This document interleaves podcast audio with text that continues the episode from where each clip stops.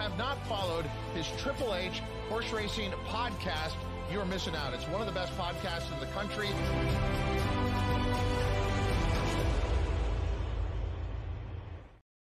Good evening and welcome to episode 265 of the HHH Racing Podcast. I'm your proud host, Howard Kravets, live from New York. It's Saturday. No, it's not Saturday Night Live.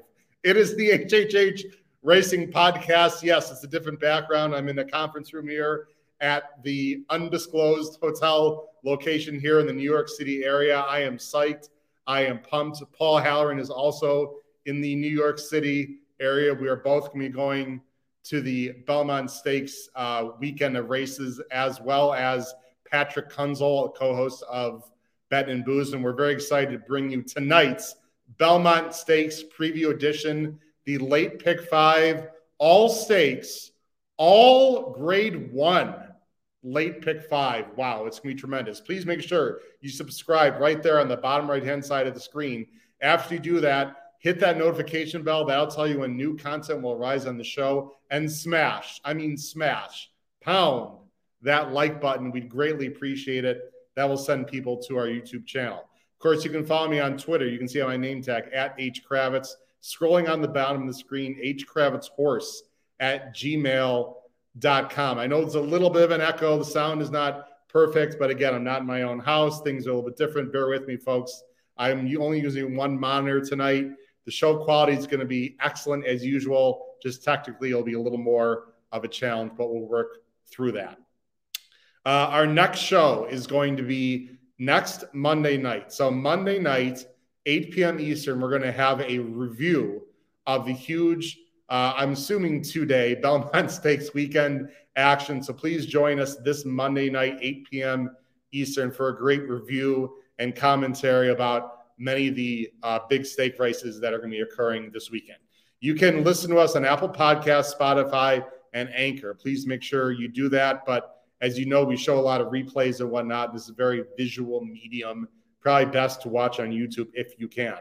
The power picks. I just sent out a, what is it, seven, eight page Friday power pick tip sheet to all of you that subscribe. Right after the show, I'll be checking my email, and then I'm not going to be checking it until tomorrow's races. So if you want the tip sheet or you want to subscribe to the power picks, which is only $16 a month, it's only four bucks for a huge two big tip sheets this weekend, four bucks. That's it. Plus the next month, you got to email me ASAP. I can't guarantee I'm going to get stuff to you because of the situation here in New York. I'm not home with my PC and just it's not going to be easy. I'll do the best I can if you subscribe um, after tonight as you hear this. We have a great website, hhhracingpodcast.com. Uh, great host, Pete Visco, has done a wonderful job with that.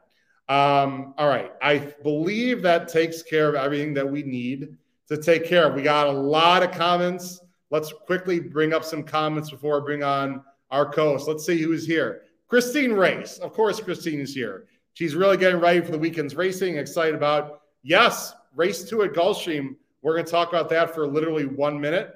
Uh, we have Deanne is here. Singles Cody Wish. We're going to signal Cody's Wish. You will find out the air quality is not that bad. I, I thought they could have raced today. They were being cautious. That's fine. We'll talk about that a little bit when we bring on my uh, co-host. Um, listen, I, who doesn't like Saturday Night Live? Uh, Brian A is here. Uh, better. Not sure. I'm assuming it means better, or maybe he's just better than everyone. Brian, welcome uh, to the show. Marco Perez is here from LA. Marco, thanks for joining us from the West Coast, man. Appreciate that. Uh, let's see what else we got. Richard Avalar is that Chevy Chaser Lenny? Uh, neither. It's Howard Kravets. Uh, Simon Simon O'Neill. Whoops, sorry, we had Simon. Simon from the UK. What? Wow, what time is it out there? I'm, I'm impressed, Simon. Thanks for joining the show, man. Jim Pilars, Roshan. Oh, Brian was referring to the air quality. It is better. All right, we got we got everyone here. Uh, again, if you are watching, please make sure you comment in the live chat. If you're watching on Twitter, you can only comment in the live chat if you go to our YouTube channel. So go to our YouTube channel, um, uh, HHH Racing Podcast uh, backslash C uh, backslash. Oh no, sorry, YouTube.com uh, backslash C. Well, you can look it up. Just go to the go to YouTube and type in the HHH Racing Podcast. All right, let's bring on our co-hosts. Here we go. First, from the East Coast of Maryland, we have Sir Pete Visco, and from New York, uh, from the Commonwealth of Massachusetts, from the Saratoga Special. I don't know. Could be any of those. Mr. Paul Halloran, guys. Belmont Stakes weekend. Here we go. 127 is the AQI in Elmont right now. That's down quite a bit. It was 152 earlier tonight. So it's really so, explain to people what we're talking about, Paul, real quick. Let's just so the air quality. The, the reason it's pertinent is this afternoon the New York Gaming Commission came out with a ruling that said at 201 or above they they may not race. At 151 to 200, a vet would have to clear each horse prior to racing. Under 150 and below, it's all clear. And the forecast for tomorrow is it's not supposed to be much above 120. So I, I think I think we're uh, cautiously optimistic. I think we're good. I mean, I hope so because Bob and I here had to sit in the hotel room and play Horseshoe Indianapolis today. You know, desperate times play uh, call for desperate measures. We'd, we'd like to bet some New York racing live tomorrow. Well, we got some friends at Horseshoe, Brian Aragoni, John Dooley, people who've had on the show, but I, I, I get it. Um, all right, so that's the air quality situation, guys. It sure looks like they're going to be racing. We're very excited about that for sure. Uh, Pete, let's quickly talk about uh, before we get into the pick five a horse called Shards. Now, real quick, um, all many of us on the HH Racing podcast, including Sapil from Bet and Boozin, have a minority share of a few horses through Crownsway Racing. And our first horse that we have together, guys, like as a group, very excited. And these are not like $50 micro shares. These are pretty decent shares, a few percents, whatever. Uh, is a horse called Shards at Gulfstream Park. This is a very fast Bucchero colt. So if you're a fan of the show, which of course you are, uh, if you're watching this, Pete, we want to cheer on Shards. It's race two. He's the two horse at Gulfstream this Saturday. It's a four and a half uh, furlong dirt race for Florida breds. Pete, this horse gets out of the gate well and is very fast. Kelsey Danner trains uh, this horse. Yeah, it's very exciting. I mean, especially that we could all share in it together. I mean, there's nothing better than that. So, you know, we'll see. Put a couple put a couple shekels on on the horse and and, and let's bring it home. It's not too hard, Paul. You just four and a half furlongs on dirt. Just break and go. Right? There's not, nothing to tell. I, mean, just got to go. You just go, go quickly. Because if you because if you don't break, you can move on to your next activity. Yes. Uh, well, we have high hopes. Uh, they, they, we think very highly of him. Uh, Crownsway likes his horse, and so anyway, uh, cheer for us on Gulfstream Park Race Two Saturday. The horse's name is Shards with an S H. All right, guys. People don't want to hear about Shards. People want to hear about the late pick five Saturday. not only is this a late pick five Saturday, guys, and not only is it Belmont Stakes Day, it is all stakes late pick five, and it is all grade one pick five, grade one big fields, awesome card. Uh, Pete and Paul, before we get to the PPs, your first thoughts when you just looked at the five races as a whole? Go ahead, Paul. Well, you know, the common refrain is it, it's like a Breeders' Cup. You know, it, it obviously doesn't have as much European participation, but as far as the overall caliber of the racing, you know, it's it's just underneath that. It, it's it's pretty darn close. You know, um, it's uh, and good for them. You know, New York has made a conscious decision to do this the last five years to have these big days. You know, you'll see the a similar card on Whitney Day. The Travers card is probably just below this, or very uh, equivalent to this. Uh, but yeah, this is just spectacular. Yeah, um, it, it's going to be huge. Uh, Pete, is it everything you'd expected just as you were glancing through it? Oh, of course. I mean, there's nothing more exciting. It's probably the, I would agree with Paul, it's basically the second best card, I think, of the year. I still like Saturday Breeders' Cup a little bit better just because of all the participation. But I mean, it doesn't get any better and it's fantastic. And I mean, we have some stars here. So hopefully the stars rise to the top and, and we can see some absolutely fantastic performances. Guys, I counted a handful of potential Breeders' Cup winners for 2023 on this card. Oh, easy. And, and of course, like you said, there's no Euros. Uh, Paul, we're going to go to the PPs right now, but we've one more question I want you to answer. Richard Avalar. Let's. I know we'll talk about Cody's Wish, but yeah. obviously you have a strong connection as you're writing a book about Cody's Wish, and it's a great family. Tell everyone who's representing Cody's Wish this weekend. Yeah, so Cody's Wish the horse is in Saratoga. I don't I, honestly, I don't know Richard. Uh, he has been uh, with Bill Mott. Bill Mott is one of the first guys into the Oklahoma at Saratoga. So after winning the Churchill Downs uh, race, Cody's Wish shipped up to Saratoga. Paul, I appreciate uh, he means the boy, not the horse. What's that? I think he's talking about Cody Dorman, not the horse. Oh, okay. Well, we'll get to Cody too. Yeah. Uh, Cody Cody himself is not coming to this trip. His father Kelly is coming tomorrow. He is coming in with some of the Godolphin folks. He's scheduled to come in with Danny Mulvihill and uh, Mike. They of course Godolphin. If you look at the PPs, they have several good chances over the two days. But uh, Cody opted not to make the trip. However, they are uh, if and when Cody's Wish runs at Saratoga, which would be a logical spot for him they are hoping to make their inaugural trip to Saratoga, so Cody will be there. Terrific. So as far as the horse, he'll be in town. If he's not here, he'll be here tomorrow. Right. Uh, it, it's gonna be very exciting. We love watching this horse run. Uh, guys, let's get into the races now. Again, I'm working with uh, different Wi-Fi. Um, I have one monitor, not two. Things are going to look a little bit different. Our PPs are not going to be interactive, but we can't click on them. But everything is going to be uh, fantastic. It's going to be all good. So uh, get your pens and pencils and paper and ready to go. this is my violin, Pete. This is my mini violin. yeah, dang it! I, I thought you were. I thought you were. I thought you were counting the money already, Paul. I That's what I thought. Well, I thought we were counting. I'm money. practicing, Pete. all right, guys, let's get to it right now. I'm going to go ahead and share. Hopefully, it's going to. This is going to work effectively here. And there we go. And I'm going to go ahead and bring up our picks on the bottom of the screen. There they are there. Let me make sure is everything is what I want. Okay. And all right, guys, here we go. The late pick five that there's a few pick fives, by the way, everyone, on Saturday.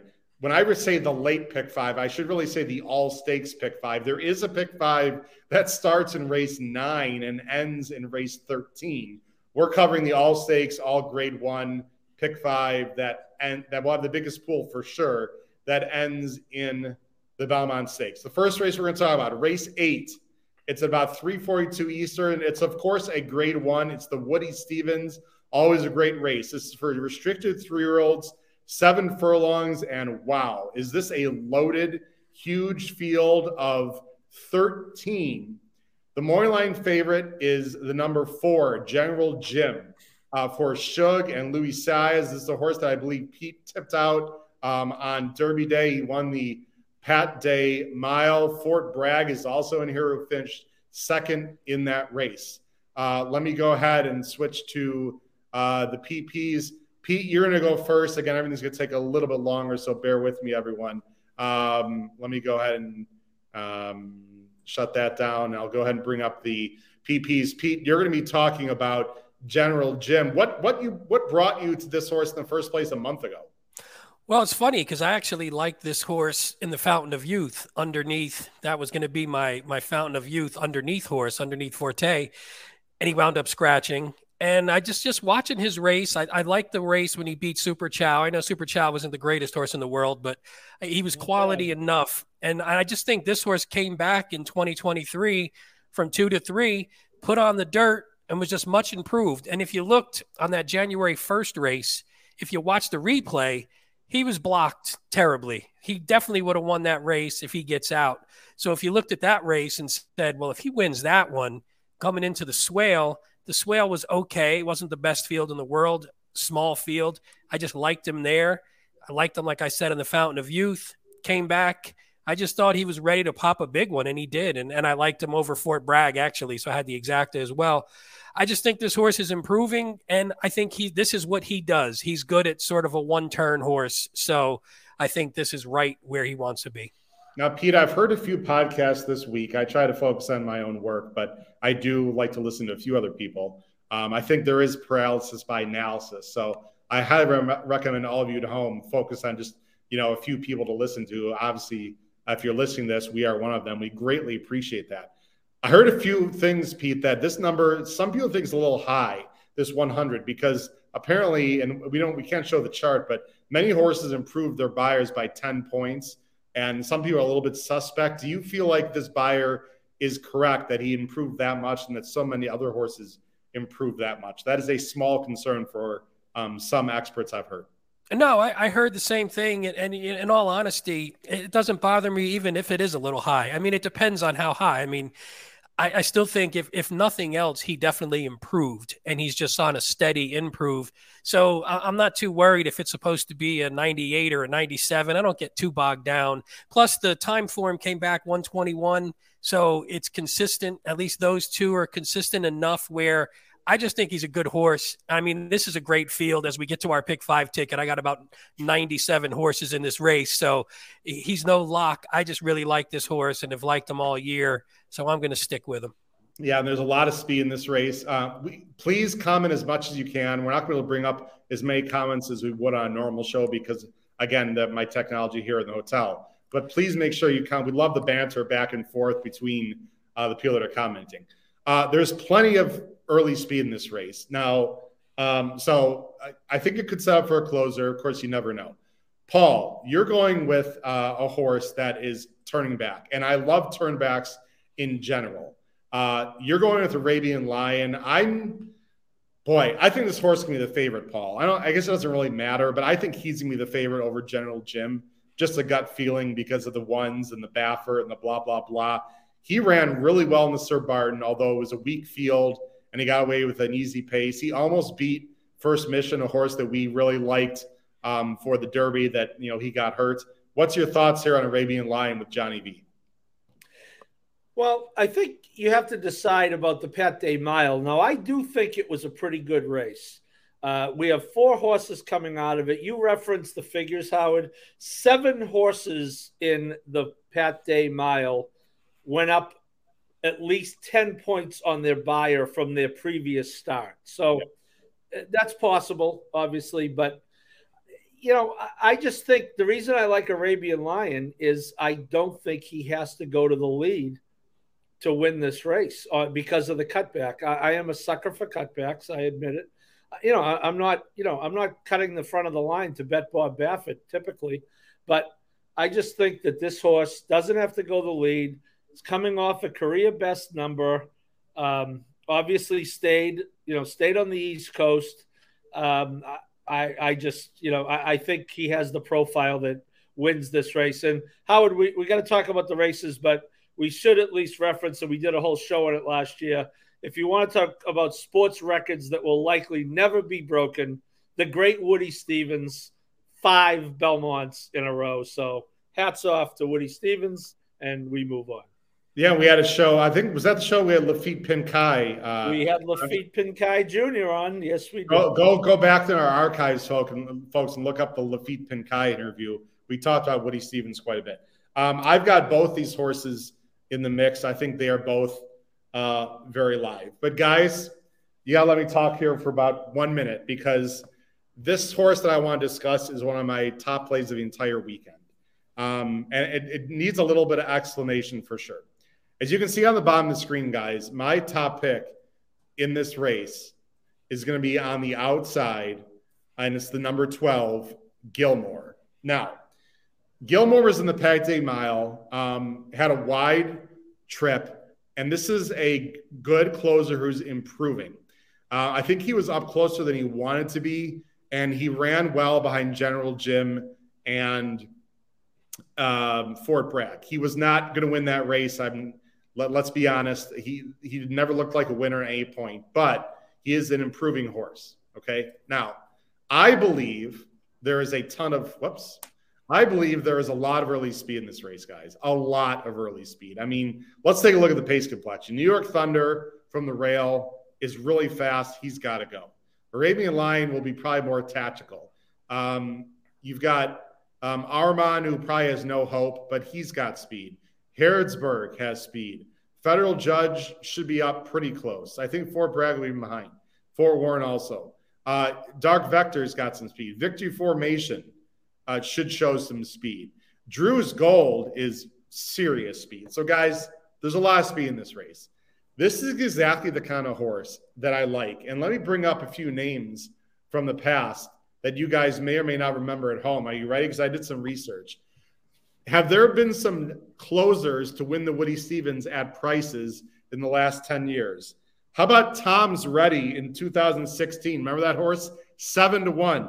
2018, still having fun, 13 to one winner of the Woody Stephens.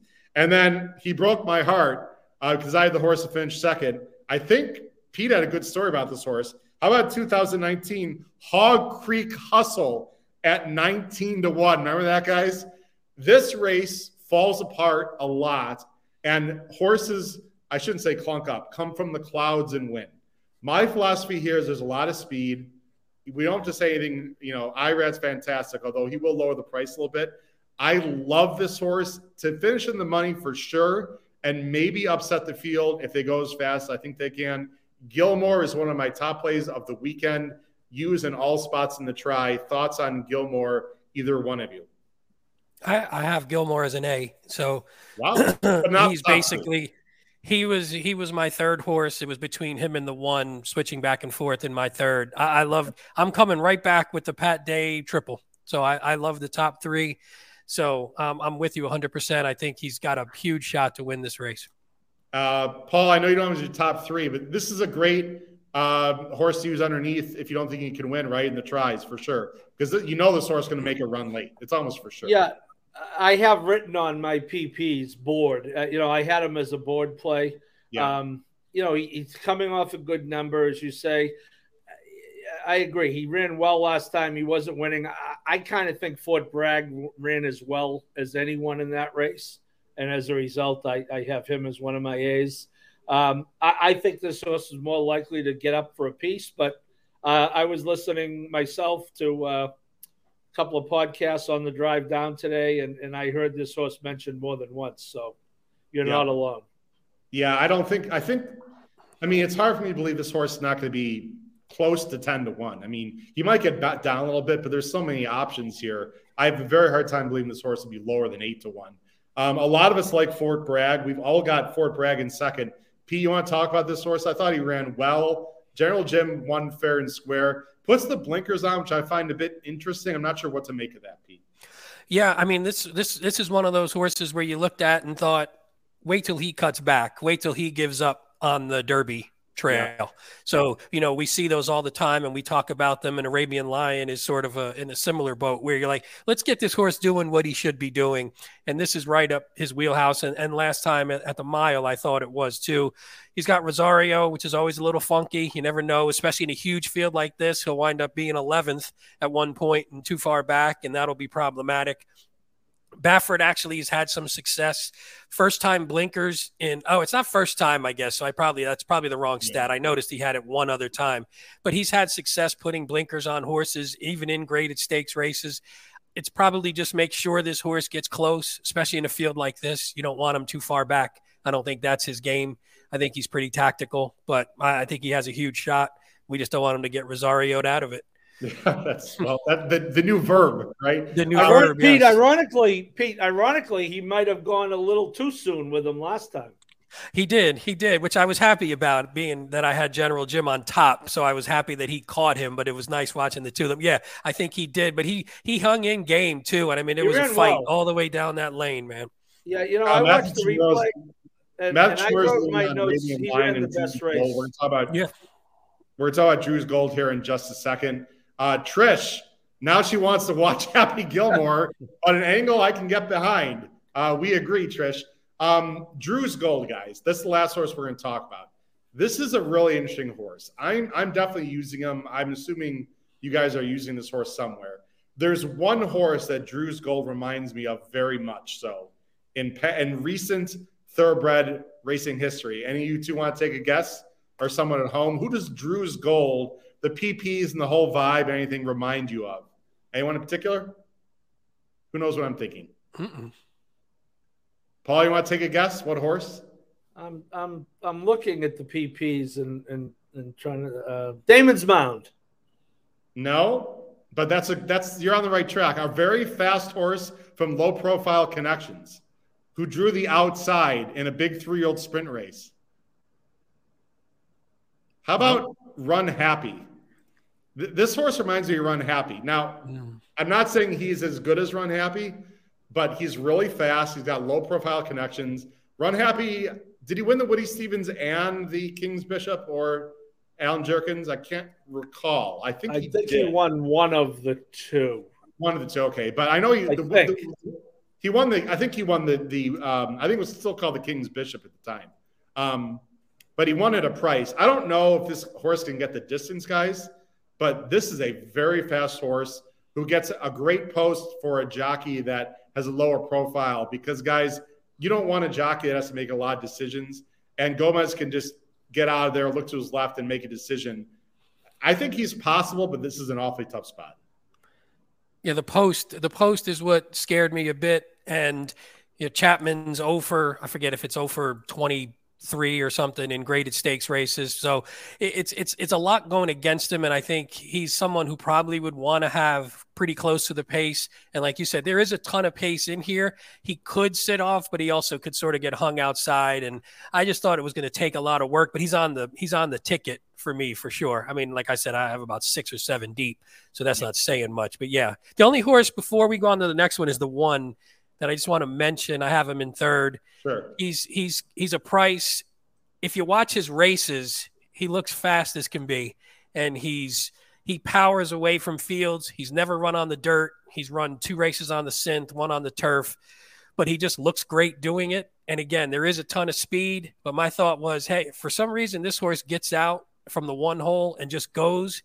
He's tough, man. He kicks away in the lane, and at twelve to one, I'll take him, and he's on my he's on my A line. And again, I think there's a lot of speed, but Arabian Lion is one. He's not fast. He's not super fast, whereas no. like he runs them off your feet. So yeah. I think if the one does that, and maybe some of the outside speed has some trouble, I, I like this horse on my ticket. And if he takes to the dirt, which that 46 and two, uh, the 46 and two workout at Monmouth says the dirt might not be a problem for him. So we'll see. I'm not going to knock anyone who likes this horse. Let's go on to the Jaipur guys. We're not going to talk 20 minutes on each race, but that these a few particular races we need to talk more. The Jaipur. Wow. What a fantastic race uh, this one is. I mean, we're going to say that several times. Uh, let me bring us full screen. Sorry, guys. There we go. Okay. Six furlongs, $400,000. They're going, they're on the turf, of course. It's a field of thir- sorry, 14 with some AEs with Coppola, horse that we talked about a little while ago uh, on the A list. The more line favorite here, and deservingly so, is a filly, a six, sorry, a mare, six year old mare, Brad Cox, Tyler Gafford and Caravel. Now, guys, this was a horse that they were strongly considering for uh, Ascot. And according to the connections, and I have to believe them, that because of the transportation and just the everything that goes around with transferring a horse overseas and where the horse would be um, I, I, guess stabled over there. I, I don't think we really got real details. Um, she's not going. That's probably the best for this horse. I'm not sure she's good enough to win at Ascot. And by the way, we're going to be live on the first day of Royal Ascot right here on the HHH Racing Podcast with Davy Lane. By the way, very excited about that. Um, your picks are on the bottom of the screen. Paul, we're going to go to you first. And Paul, in Christophe Clement, we trust. I saw your picks. I was like, yes, someone else believes in this horse. It's a very tough spot, but I'll tell you what, Big Invasion is super talented. I think he's a little bit dirtied up. I don't want to talk more about him because you're going first. What does he like about Big Invasion? Again, I'm going to bring us all on the screen in order to bring up the PPs. This is a horse that I think he's six to one more line. I'm going off of memory now, but I think he's got a real live shot, Paul. But he does need some pace in front of him, most likely. Well, you would be hard pressed to find a combination of a bad, a tough trip and bad ride combined as you could with this horse last race. No question. Uh, obviously, one has a lot to do with the other. Please uh, watch he, the replay, folks. Again, we apologize. God forbid he, he, he could have fallen. He, he, oh, I watched it. I don't um, mean you. I mean people should watch. He after everything else, when it, it looked like he might find a small seam in the stretch, he just about clipped heels and God forbid could have gone down. And You have a turf horse go down when they're all bunched up. You got a real problem. You know, again, some of it's the nature of the beast, which is a turf sprint, big field, 11 horse field, but had him inside, waiting, waiting, waiting. Stop me if you've heard this before. And then look to bring him out just a little in the stretch. There was a, a hole at one point, didn't get through it. And then when he finally did try to get through a hole, there was a horse there. He, as I said, he almost clipped heels. So, I mean, he finished four and a half back. He, he was running at the very end of the race. If you watch it, I think the race is the, the widest open race in the sequence. Uh, I think Caravel is a little vulnerable uh, in this spot, uh, going the extra half furlong. I know it's only a half furlong, but it could make a difference here. Um, and I, you know, the 10 has to get a better trip. If he gets an appreciably better trip, I think he has a very good shot. How was that, Howard? All right. I thought that was excellent. We got to mention uh, another co-host. Boy, everyone's supporting the show tonight, especially our great bet and boozing guys. Who, by the way, if you're betting the card tomorrow, Friday, please go back and watch episode 25 of Bettin N' Boozin last night. They covered Friday's card like a glove. It was fantastic. Please check that out. Charlie Freeman, who's still trying to recover from uh, the Chris Paul uh, release, uh, is going 12, 8, 10. He's co host of Bettin N' Boozin. Caravel's ultra talented. I think Big Invasion and Arrest Me Red, who is a horse that I know, Paul, you've chased quite a bit of Arrest Me Red, I believe, can rebound from tough trips. Charlie, thanks for watching the show. Pick five, Brian, a, a, new viewer. Pick five, Brian, thanks for joining the show. Joel does get into trouble in some of these large fields. Uh, Paul, he doesn't need large fields to get in trouble, does he?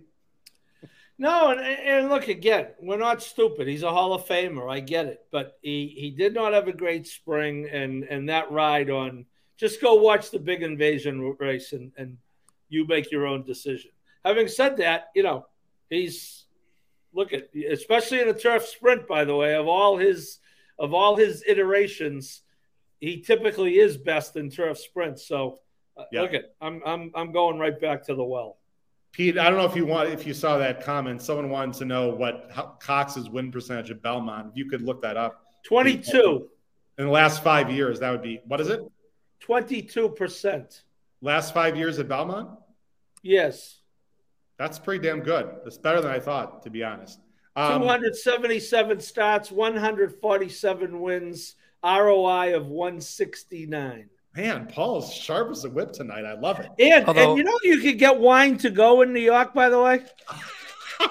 I think you can get a lot of things to go in New York.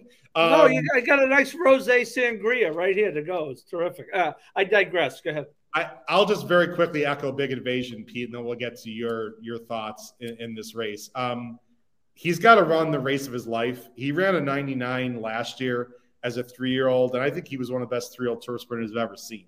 He's got a wicked turn of foot. I don't take much stock in the first race at Gulfstream, guys. That was only five furlongs. He did what he needed to do. Was a prep for the Churchill Downs race. He does. I don't.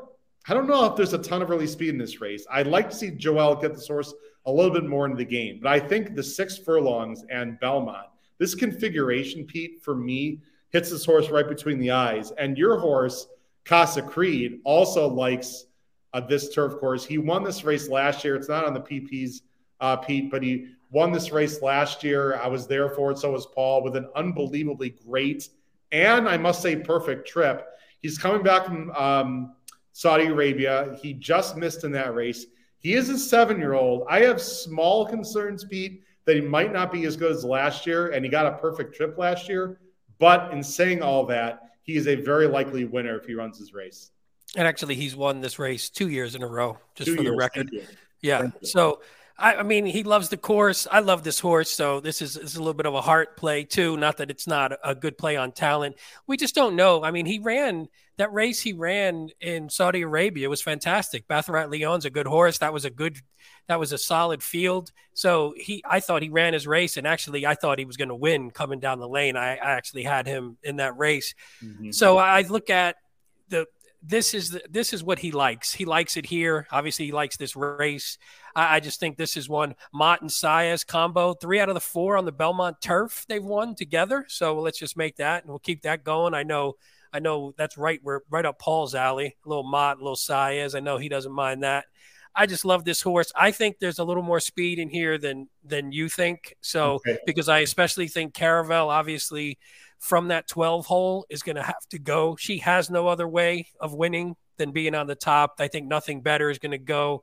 I think there's a few other. Who else is going to go? That's my that's my concern for the closers in this race. I suppose yeah. the three, but I don't. I don't know. Some of those were down the hill, and those were a mile. I don't.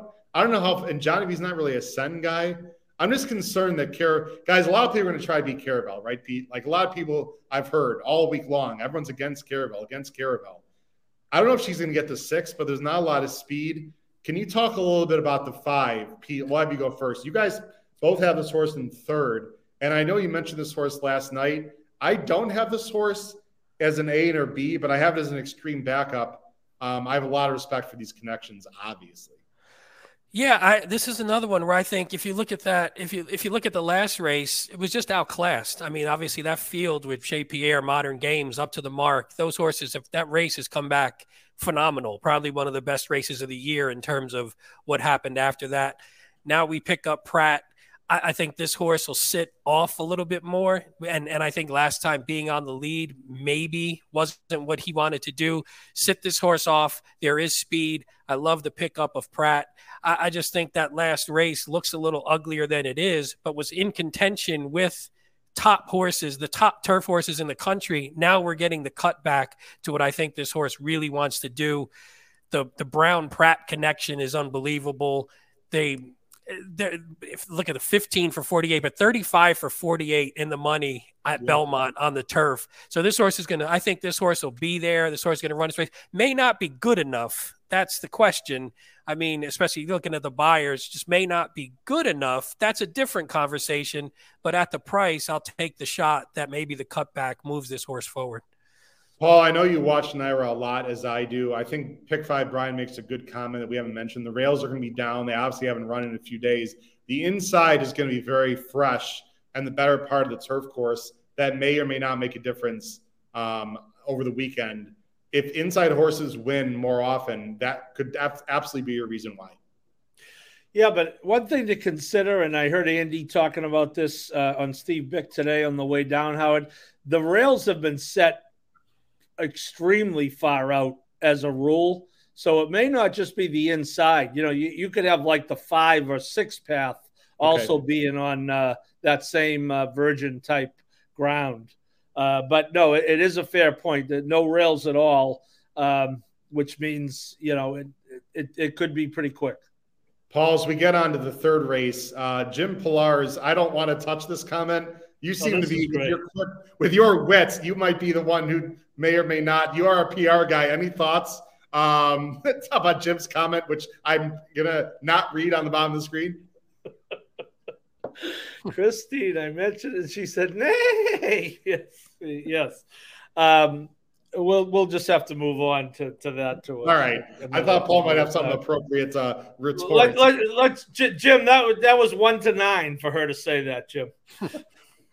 All right, let's. uh Wow, I got sidetracked. okay, let's go on the next race. Race ten coming up on the bottom of the screen. You see our picks right now on the bottom of the screen. This is the Met Mile, and again, I, this little delay in showing stuff, guys, is me doing some transition behind the scenes. So uh, that's why, Paul, you we're we're all general fans of Cody's Wish, um, but you have to bet, of course, with your head you can bet with your heart. We've all done it before.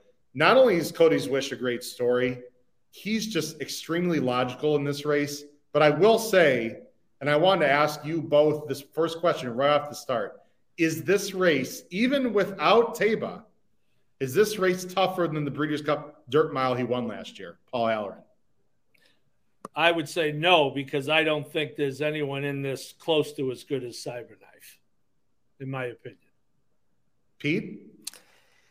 I think it might be a little deeper. Maybe I think the top horses, you know, Cyberknife. I, I, am not as big of a Cyberknife guy though, so I think this one. But there's a lot of horses in this race that are disappointing more often than not. So I, I don't know how you figure that in. So like, there's good horses, name recognition wise and and result wise in some races, but there's a lot of horses in here who also disappoint.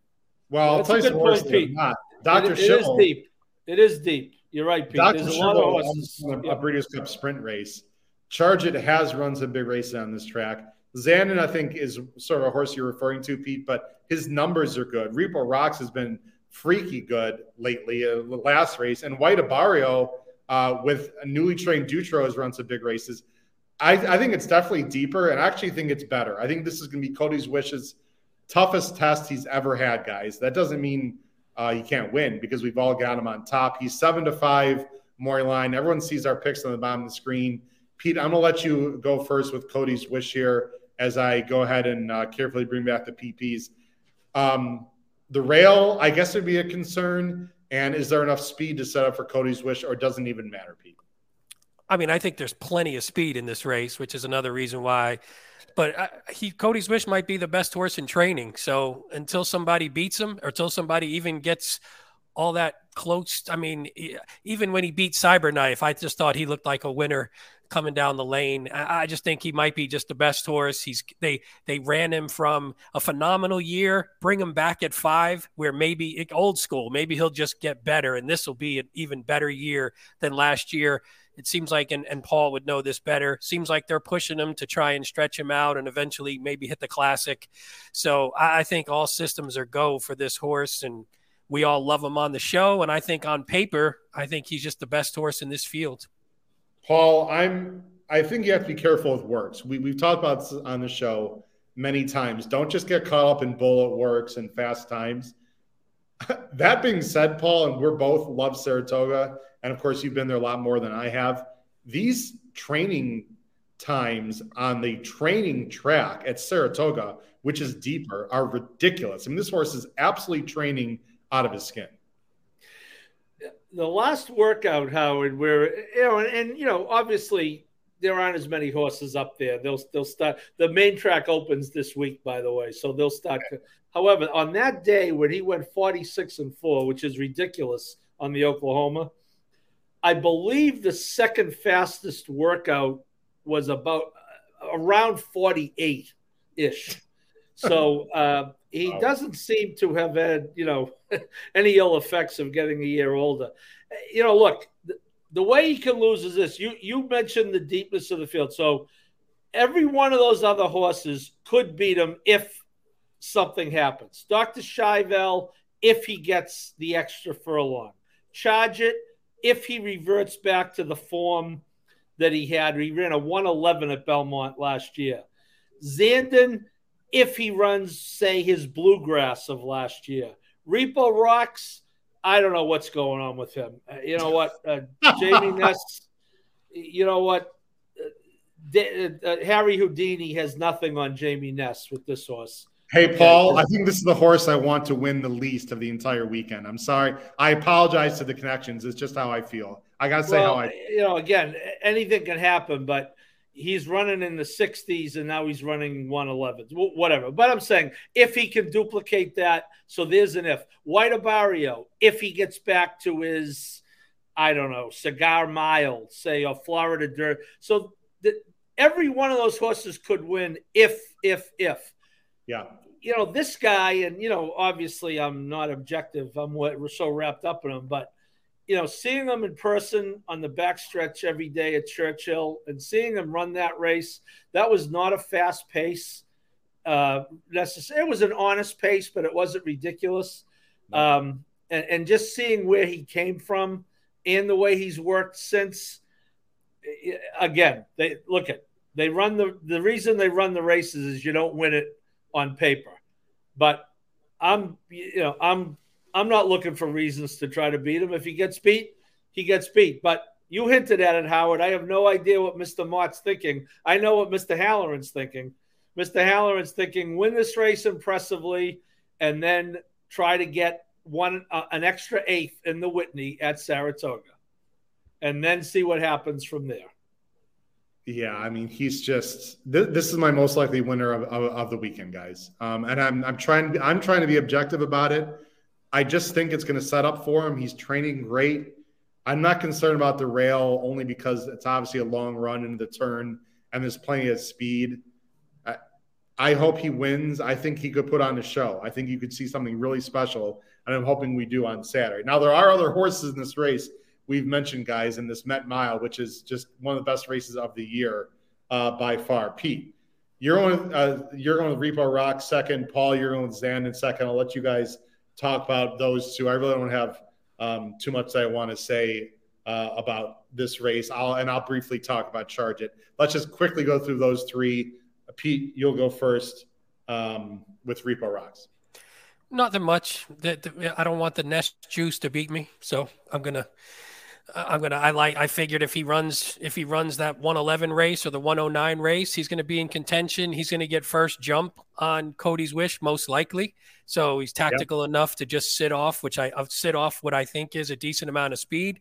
So if he gets first run and he's, you know, he's got the stuff throwing through his blood like we expect him to, then he could run away, and maybe Cody's wish doesn't get to him. That's the only. That's the reason. Um, Paul I, I here's the thing about this race, right? If Cody's Wish is going to get beat, you'd figure. I don't. I don't know if you feel this way, but I do in general. You'd think it'd be by a speed horse because no one's going to outclose Cody's Wish. But if Cody gets in some traffic trouble, I think Zandon by far is the horse you want coming from the clouds to win this race, other than Cody's Wish. Yeah, I, I think. I think if he gets beat, it's a horse, not necessarily a, a speed horse going wire to wire it's someone sitting second or third, takes the lead, and as you said, he doesn't he doesn't quite get there for for whatever circumstance. Um, uh, you know, I, I, I am a sucker for Zandon. I was waiting for Pete to say he just never gets there, which is very accurate. He never gets there. Uh, but I keep playing him. I will say this: I do think a one-turn mile is a good configuration for Zandon. I'll tell you what's. I, agree. I think. Oh, sorry. Go ahead, Pete. No, I agree. That was it. I agree with the one turn. I think that's his best game. Guys, I think this horse is the one that really wants the one turn mile. I have lost with this horse the last two times. I will readily admit, um, and he's not been great. I firmly believe I've seen almost every one of these horses starts. If you guys recall, this was like my early Derby pick last spring. Um, I thought he was very interesting. Um, the Derby was way too much for him. This horse does not want turns. He does not act well on turns. He's a big tappet. I think this mile uh, at Belmont is going to be perfect for him. He ran a huge number in the Dwyer, and I had him like everyone had him, and he was whatever, 60 cents the dollar. It was a weak field, and he just like completely freaked. I think that that one race makes people think he's got, you know, that he might be that, that he's that good. I think he's a little bit overrated, guys, because of that race, because he really hasn't replicated it. But that being said, I think this is a very interesting horse who I think will get a great trip right off the pace. Final thoughts on Charge It, either one of you, as, as potential. See just underneath, or could he actually win this race, guys? Sure. I think I mean, he could I win. I got him as a C, but I think he can win. Same. I don't think he will Same. win. But I thought the, the Gulfstream Park, the, the Gulfstream Park mile was disappointing. I mean, regardless of what you think about the configuration, I, I just thought losing to oh, endorse. He's supposed Absolutely. to beat that. He's supposed to beat that field. Yeah. I, I, don't care, and it's not like he had trouble trip really or anything. I just think that wasn't a good field. I thought he should have beat it. Even the Oaklawn handicap, I think that's too far for him. But again, they're, they're not the greatest horses in the world. If this horse is going to be supposed to be what everybody keeps thinking he was going to be, eventually he's got to win one, but he could get away for sure. I mean, maybe he just loves Belmont. And if he does, yeah, it's just such a damn tough spot. We didn't even talk about slow down Andy, who ran a big race last year. Um, th- this is it's a great race, and and again, Taiba, whatever, go go have fun eh, out in California. And I like Doppelganger a little bit, potentially to hit the board, but he does need to move his figure from a figure standpoint. He's below, but if there is a ton of speed up front, maybe he clunks up and hits like the bottom of the try or bottom of the super at a huge number. Uh, the penultimate race, guys, uh, uh, of the sequence. And we're going to talk about this race for about 10 minutes, then bring on Jim Miller to have an extended conversation about the Belmont. So we got about 10 minutes, guys. This is the Manhattan. It's a grade one. Last year, won by Tribhuvan, who upset the field, wiring the field. Did not make me happy because I didn't have him, but congratulations to Tribhuvan last year. It's a mile and a quarter. Um, it's a, a pretty nice field here of 10. The Moorline favorite is number eight, up to the mark, Pletcher and Irad. And wow, this horse run well uh, at Churchill Downs a month ago. But I have to say, guys, right off the top, before we get to our picks, that was not the strongest rendition of that uh, turf race on Derby Day. In fact, I think it was one of the weaker ones.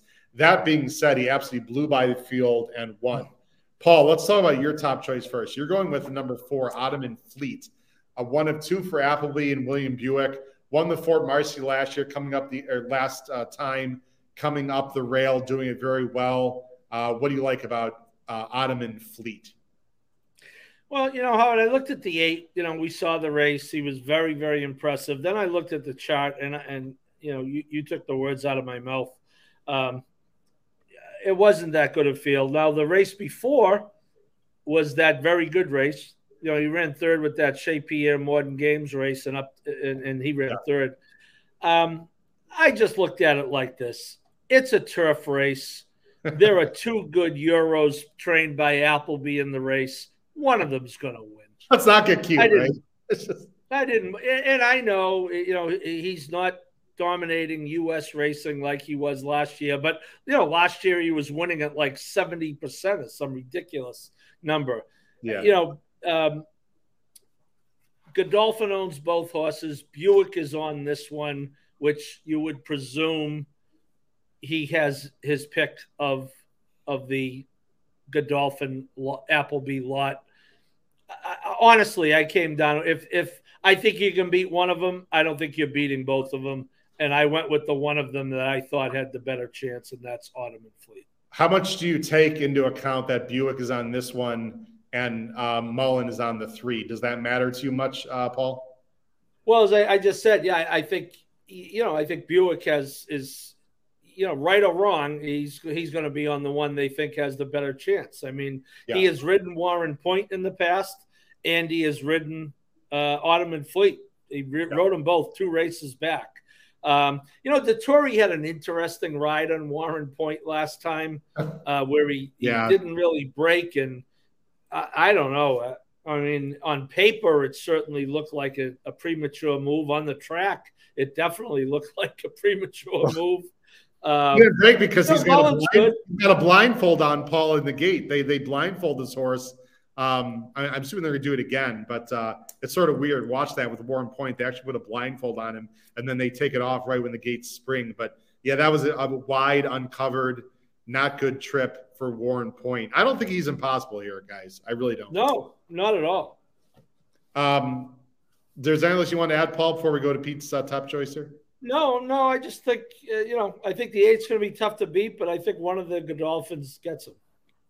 Uh, Pete, up to the mark. Like I said, we we Paul and I saw him in person uh, last time uh, on Derby weekend. I mean, he just blew by that field. Um, I thought he could win the race. I didn't think he was going to be that good. He he was very good in that race. Yeah, I loved that horse last week. He was probably my best bet of the day on that day, and Beautiful. he he's just he got five to two. Be, yeah, it wasn't it wasn't bad, especially against a field that I thought he sort of laid over a bit. But since they put this horse on the turf, I mean, you look just from a if we want to just stick to a Beyer standpoint, 93, 93, 99, 103. We always talk about it on here. We love the improvement. I just think this horse is excellent. I mean, it's got Irad. He's just he looked so good. He could have beat that. He was better than that field, but he beat the field like he was better than them, which is what you want. You don't want a horse who looks like they're better than the field and then they struggle a bit. I think this horse just might be coming to his own and, and could be the, you know, could eventually be our top, the top U.S. turf horse. And the Applebys are good. They're always tough. Appleby's only three for 11 at Belmont. He's not as dominant at Belmont as he is in some of the other races. Sorry, and the four trying to Machimura, Machimura mentioned in the chat, Ottoman Fleet had a pretty perfect trip, closing into a pretty a hot pace in in that race last time. Warren's point, if you even look at just the time forms overseas, he was never, he always seemed like he was maybe a little bit of a notch below and that maybe showed, even though he got a crappy, he didn't get the best ride in the Man o' War. Maybe he's just a notch below some of these other one. So I'm going to stick with up to the mark. And by the way, uh, Irad and Pletcher on the turf, graded stakes on the turf, 42% wins, 74% in the money. So you team those two up on the turf, and it's it's money in the bank usually. No, I mean he's. I'm, I'm having some issues with the PPs. Um, the field is my main and the distance. Pete, he's never gone a mile and a quarter, and he's facing proper. Uh, you know, uh, gotta get the distance. Ten furlong horses in this race. I thought that field last time there, there were a lot of milers, and look, I, up to the mark can win, and I've I respect him a lot. He's just the kind of horse at eight to five morning line that, that I'm going to try to beat Pete. It, while I'm saying that, no, I would. Yeah, I wouldn't bet him to win, but I, I, I yeah, no, I, I, I don't think I'd bet him to win at that price. Not against two Appleby's, that's tough, but yeah, I just think he's the best horse in the race, and, and I think ultimately, I think the best horse is going to win it. Uh, he, he very well may. Um, you guys have some other horses also. Um, it's not just four eight. Uh, Pete, you want to mention the six, uh, and, then, and, then, I'll talk about. Uh, actually, then we'll just move on. I always like Red Knight. That's a good horse, by oh. the way. Yeah, he's he's he's New solid. He, yep, yep. I I couldn't believe I didn't have him as an A last time. I was so pissed when he when he won the Man o' War. It, I think that might have cost me the pick five. So that was stupid for a horse I love. Maker, by the way, three for forty in graded stakes races on the Belmont turf. So he bucked it last time, but that's a tough percentage if you if you care about that. Um, yeah, let me sorry bring up. There we go. Um, I'll tell you, this is an overachiever, Paul. I mean, the source is good. I don't know if he's good enough to win this race, but you know he's always going to run his race. I mean, you got to love an honest horse. He's nine, Paul. It's amazing. Yeah, he, he he is not able to run in New York after this year. You cannot run past age nine. Yeah, this is you know a homebred uh, a homebred New York bred who's earned 1.7 million dollars. We've talked about it before. Uh, you know when he went on the shelf uh, back in the end of uh, August 2021. 20, they were going to retire him, and he just started acting like a racehorse again. And that's when they gave him to Maker, who specializes in these old turf marathoners. And yeah, Pete said it. You know, he shows up every time. Um, I have him as a C here. Um, I, I don't think he's a likely winner, but I'm, you know, I'm not going to be surprised when he wins. And suspect I'll be writing about him if he does. Guys, I have a weird feeling that Soldier Rising is going to run a big race. This this horse is going to win a big race when we least expect it. I don't know if the distance suits. I don't know if there's enough early speed, but he, you know, he's going to make a run. He's getting some weight from some others. I sure as hell do not want Clement to beat me at 10, 12 to 1, but I was going to be. I'm using him, guys. Any thoughts on Soldier Rising? I I could see. I don't have him. I'm going to make him a C, Uncle, based on your recommendation. Okay, Pete, you have no I, I, would. I would. I know. I would. I. I think you. He's one you would play like in a triple, but I wouldn't put him on. I wouldn't put him on. Uh, I wouldn't probably put him on my pick five ticket against this field. I don't think okay. he would. I don't like him as a win contender, but I, I wouldn't shock me if, and by any stretch if he ran up to third or if you're playing a super third or fourth. Yeah and Rockemperor's run some big races, guys. I don't know. I I, I hate that horse. I never. I, that horse always seems to screw you when, wow, when, when you don't want him. Oh, I hate that horse. Yeah, I, will be so pissed if he wins. Wow. Okay. Um, this race might be as simple as the Euros are up to the mark, but I don't know. It's not as if the two Euros and up to the mark like blow me away. I don't. I'm spreading. We'll show up the pick five. I can very simple. The four and the eight are definitely two top horses. And if you just go four eight, I totally get it. I just I don't know, um, guys. It is about that time. Very excited to talk about the Belmont Stakes, the 50th anniversary of Secretariat's win. Uh, Paul, as I bring up the entries and also actually, there is Secretariat shirt. Actually, before I bring up the entries, uh, Paul, let's bring in our wonderful guest. Um, we should might as well call him a co-host at this point. Uh, joining us every Thursday from Hawthorne Park, the director of racing at Hawthorne Park, Mr. Jim Miller. Jim, happy Belmont Stakes weekend. How you doing, sir? Uh, great, because I like Rockemperor to win. So now I'm even wow. better. So this is awesome. 12, 12 to 1, give me 15, it. give me 20. This is fantastic. Well, it, trust me, every time I leave him off the ticket, he winds up winning. So you got a good shot there, Jim. I'm playing him actually, so that's pretty awesome. I love it.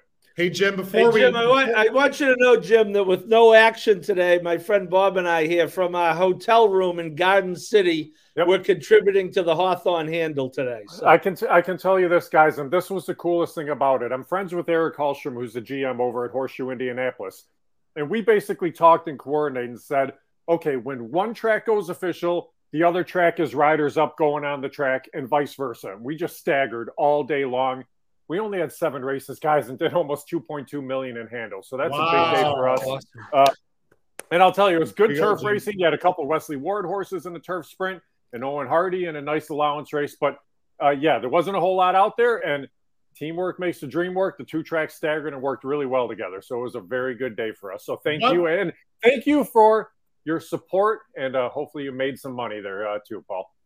What a concept! Not running races at the same time against Amazing. each other. Just like New York and Churchill do it the other day, Howard. Sunday was it Sunday after? Well, I, I just want to scream. Let's not get started in this. I'm in way too good a mood. It's oh, just ridiculous. Um, all right, Jim. Um, before we talk, Paul. Well, we're going to go to Jim first. Uh, Jim, before you actually do it, I'm going to have you talk about this pick five in general and any thoughts you have, like as a whole. Uh, and then Paul I'd like you to speak of a very special occasion that's going to be happening relating to Secretariat that you're going to be indirectly involved in this weekend. I think you know what I'm talking about. So, Jim, your overall thoughts on the because you're not going to give us a pick five ticket, but your overall thoughts on these five consecutive grade one races at Belmont. I mean, it's an awesome card. It is. It really is. I actually think there's potential for some upsets in some of the races, which I know it's going to make Paul a little upset. I'm I'm going to try to beat Cody's wish. Um, it's one of those. I, I, I, I, think, I, think, we're losing Jim's reception. Yeah, it's, it's one of those things. I mean, Rockemperor is going to be on my ticket. I, think there's the potential for some prices in the Belmont. And you look at sequences like this, and here's the thing when it's a bunch of grade ones, it's almost a little bit like what you see on Breeders' Cup Day, where really good horses go off at 8, 10, 12 to 1. So I guess that's the one thing that I would say about the sequence. There's potential for a huge score if you can just beat one or two favorites along the sequence. And I think there are some favorites that can be beaten. I'm not saying Cody's Wish will be beaten. I'm just saying for me, I will at least include a couple other horses in that race as oh, well on my ticket. Oh, I think you have to, Jim. Yeah. I, I yeah. I'm gonna I'm gonna whisper this, but I'm using some C's in that race just in case Cody doesn't win. Uh, oh, anything could happen. You never know. I mean, no, why not? I mean, he's not infallible. I mean, he is Cody's wish, but he's not. You know, He's not. And he's going to be four to five even money. So that's yeah. the thing. Just so you got you have to look for value when you're playing some of these. Oh, Jim, Jim, let me tell you, Jim. If he's even money, I'm going to do something very irrational. I love it. love it. Where do I sign? Paul, um, speaking of signing, someone signed a letter 50 years ago oh, plus. Can you please talk about? I want. I don't, I don't know if I can be there for this meeting. Paul, you and I have to talk. I'd love to actually be there just to feel the experience of it. Please explain to everyone what we're talking about. Then we'll get into the race uh, Saturday. Yeah. So just briefly, after the Churchill race, um, you know, like every stakes race, they brought the connections into the ship for a champagne toast, and I was with the Dormans, and uh, nice woman said to me, "Oh, geez, I'd love to meet the Dormans." And you know, I told her what I was doing there, which was kind of covering the races and kind of working on my book. So I introduced myself to her, and uh, she says, "Oh, I'm Kate Chenery." So of course it's Penny Chenery Tweedy's daughter, Kate, and which really, after Cody's wish, made the weekend for me because I'm a secretary secretariat nut, as you can see from my wrist and my shirt. So our good friend Dr. Jeff Mora, who may or may not be in the chat, he might be packing. He's flying up tomorrow.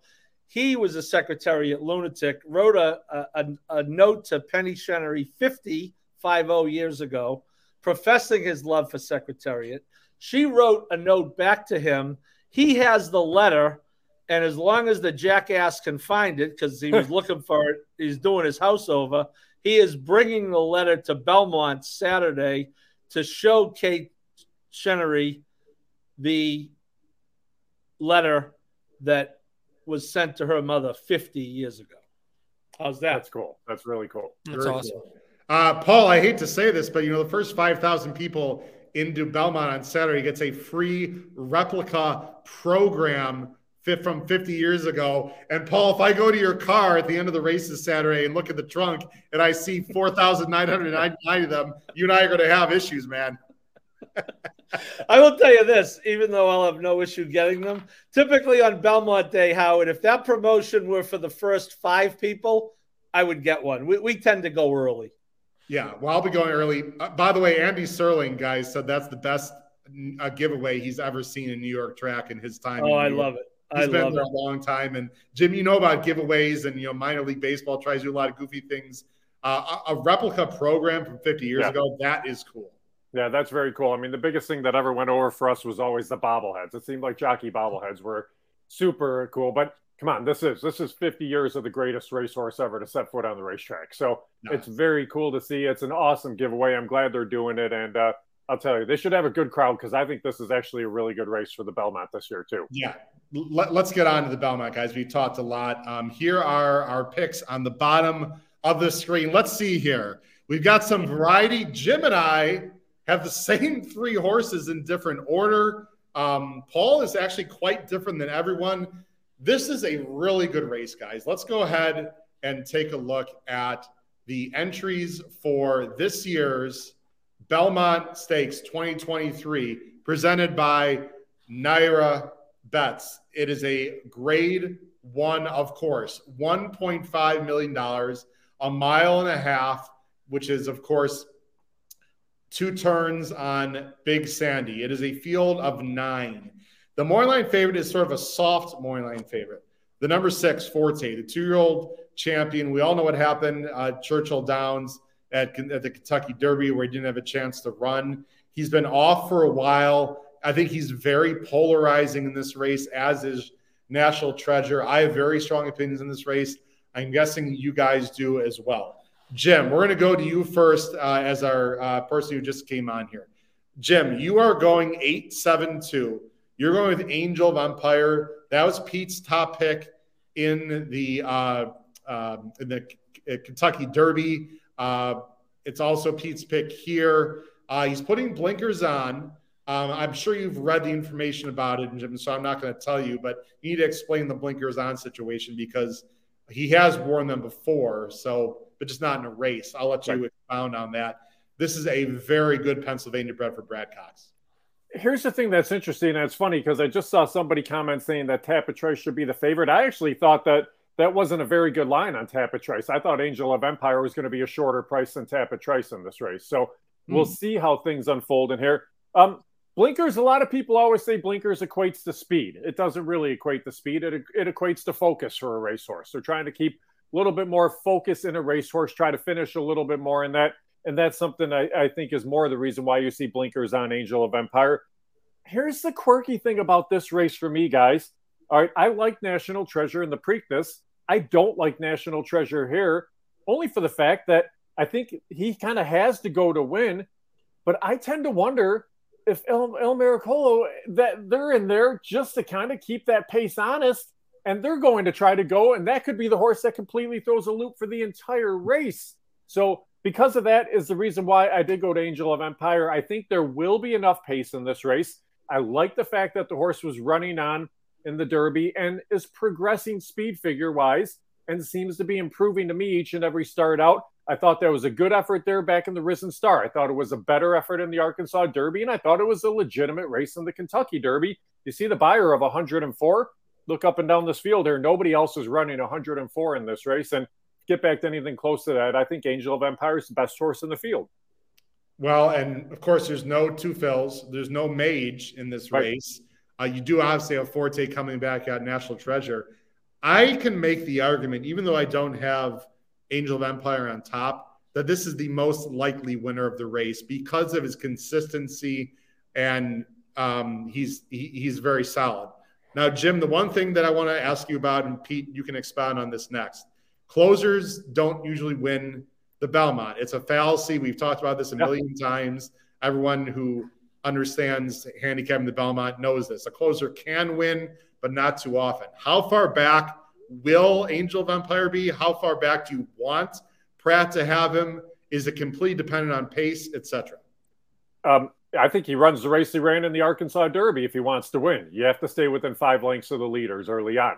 And if that's the case and the horse has the ability to do so, then I think they have that shot to win. I mean, you, you the, the pace was so quick in the Derby, and, and some expected it, some didn't. I kind of thought it was going to be a quick pace, and that's the reason they were so far back.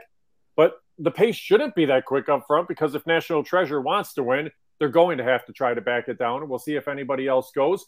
But I think Angel of Empire, you probably have to sit within five lengths of those early leaders and then just kind of try to grind it out that last half mile more than anything. Uh, Pete, Jim mentioned Il Miracolo's speed. Uh, supposedly, and, and, you never, you never the hell know. Supposedly, Tapit Shoes is going from the inside. That's what Cox said. Based on the early time for him, he does have speed. He's improving. I think Jose is dead sending. I have a weird feeling this horse might be even be, be on the lead at the first turn. Yeah, no, I agree. I, I think I think that's why he's probably in here. I mean, I don't know if he has a shot to win the race, but I think he's in here. And, and luckily, he drew the rail. So now he can just send. And, and there's no question about it. He's not going to get hung. He's not going to have any trouble sending. As long as he breaks from the gate, I think he goes. I think Il Miracolo goes because what else is he going to do? He's right. not going to he's not going to outclose these other horses. So he has to go. And, and I don't think National Treasure wants to get into like like Jim said. I don't think he wants to get out there and cut – crazy fractions. He wants to run comfortably around the track like he did in the Preakness, and I just don't think that's going to happen here.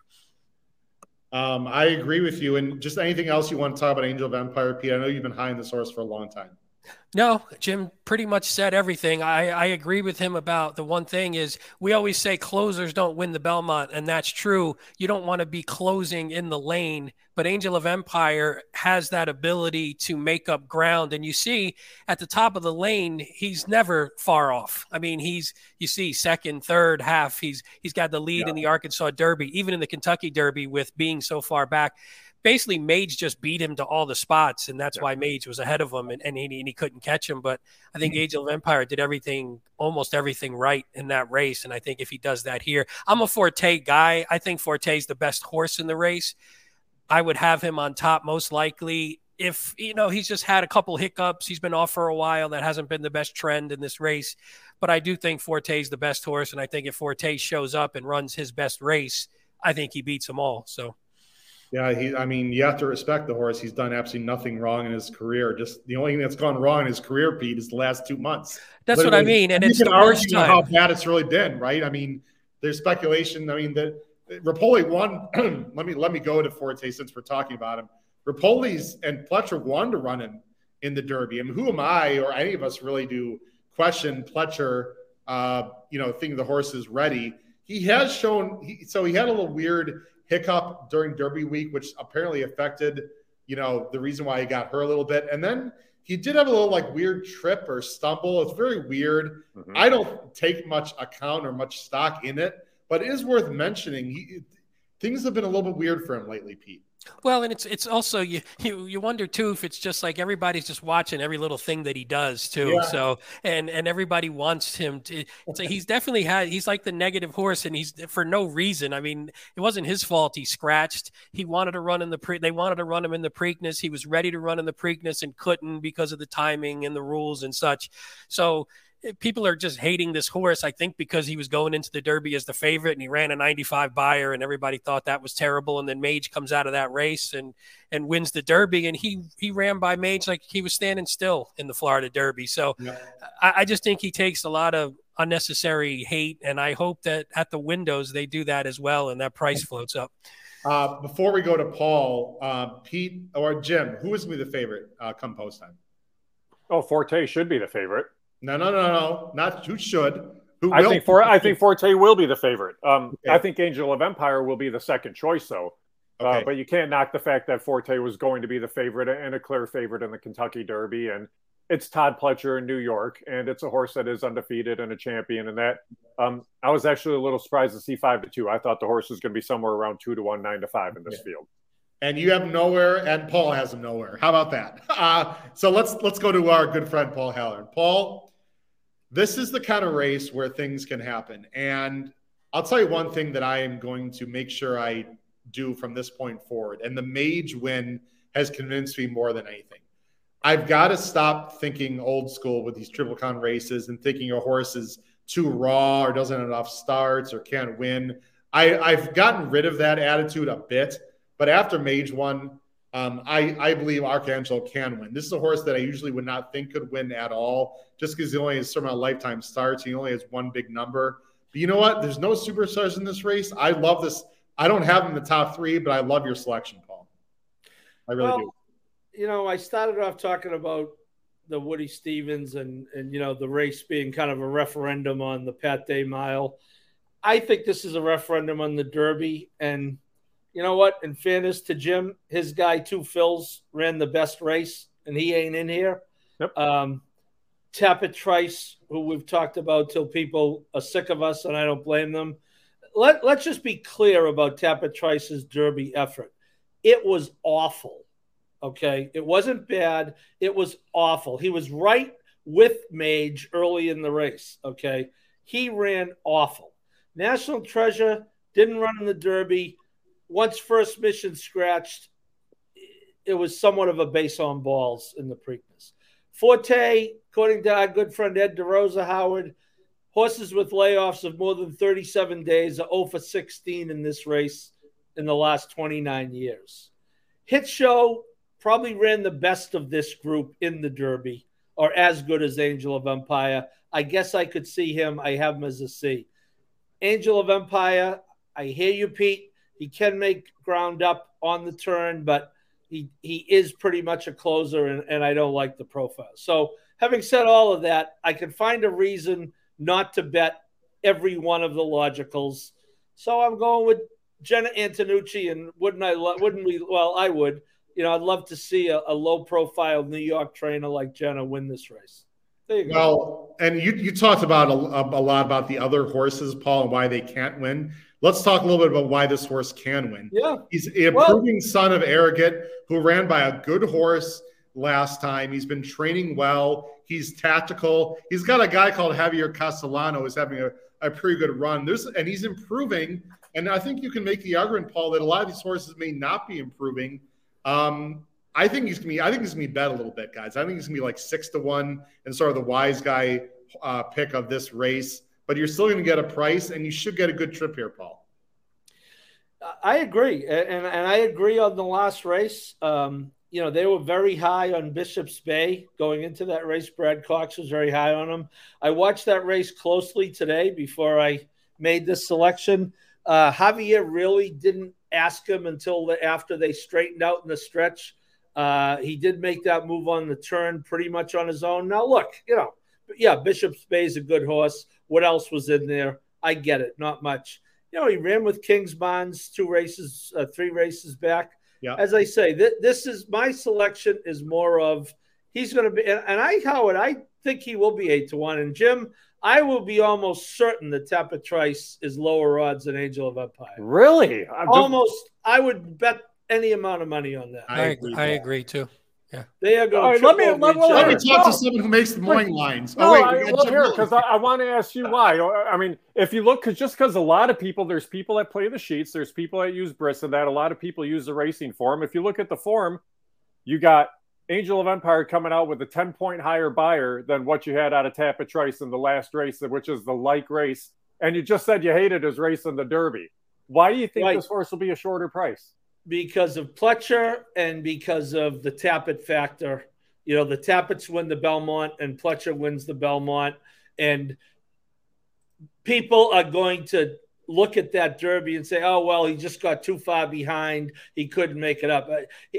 It's it is as bad as it looks on paper, but they're not going to think it is because, uh, I, again, I, I, I, which would be good for you and Pete. I, I am virtually positive Tapit Trice will be a lower price than Angel of Empire. All right, Howard. I, I, Howard, I'm gonna, I'm gonna do something that I never do here. All right, or very rarely do. I've done it one time. All right, Howard, you know how good Lou Malnati's pizza is, right? Fantastic. Okay. If Tapit Trice goes off as a shorter price than Angel of Empire, Paul and Pete, I will each send you a Lou Malnati's pizza. Love it. Wow. I, East Coast guys eat deep dish. I don't know. Hey, hey, hey, Paul, you might have to put that grade one gamble money down on Tapit Trice to bring those odds down. We'll deep dish after this. So we'll see. And, uh, all right, Jim Touche. If he doesn't, We'll. How about I will make a donation to the TRF in your name? Here, even even better. All right, even better. I am the president of the RICF, which is the Racing Industry Charitable Foundation here in You Illinois, which handles all the backstretch workers. We'll Done. do that for them. Done. Good. Awesome. Oh, I, I love it. A, li- a live wager right here on the HHH Racing Podcast and all in good fun and for a good cause. Um, guys, it's my two minutes of time to talk about the Belmont.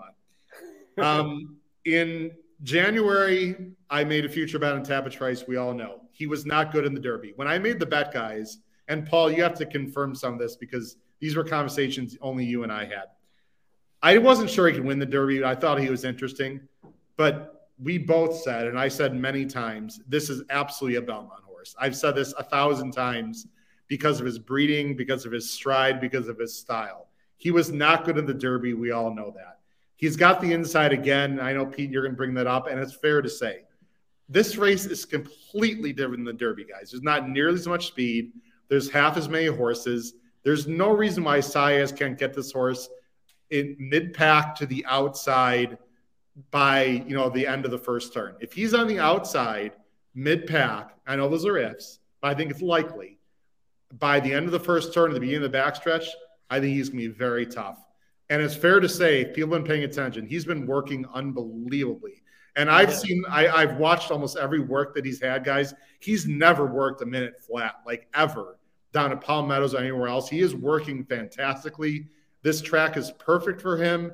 This is not a pick by my heart, guys. This is a pick by my head. I have to go with my gut feeling from five months ago. Tapit Trice is my top pick, and I think he's going to run the race of his life on Saturday.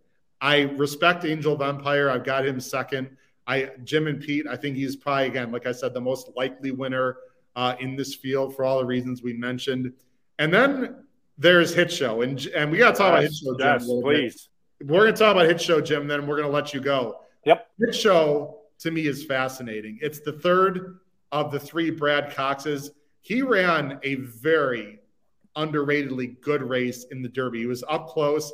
I know he lost, you know, fifth by six, but he was one of the few that stuck around. Um, I think he's going to set a great trip here. He's got Tapit on the dam side, Candy Ride. He's improving. It's the other, other, you know, Cox. If this horse wins, I will not be surprised. I've got him on my horizontals everywhere, Jim.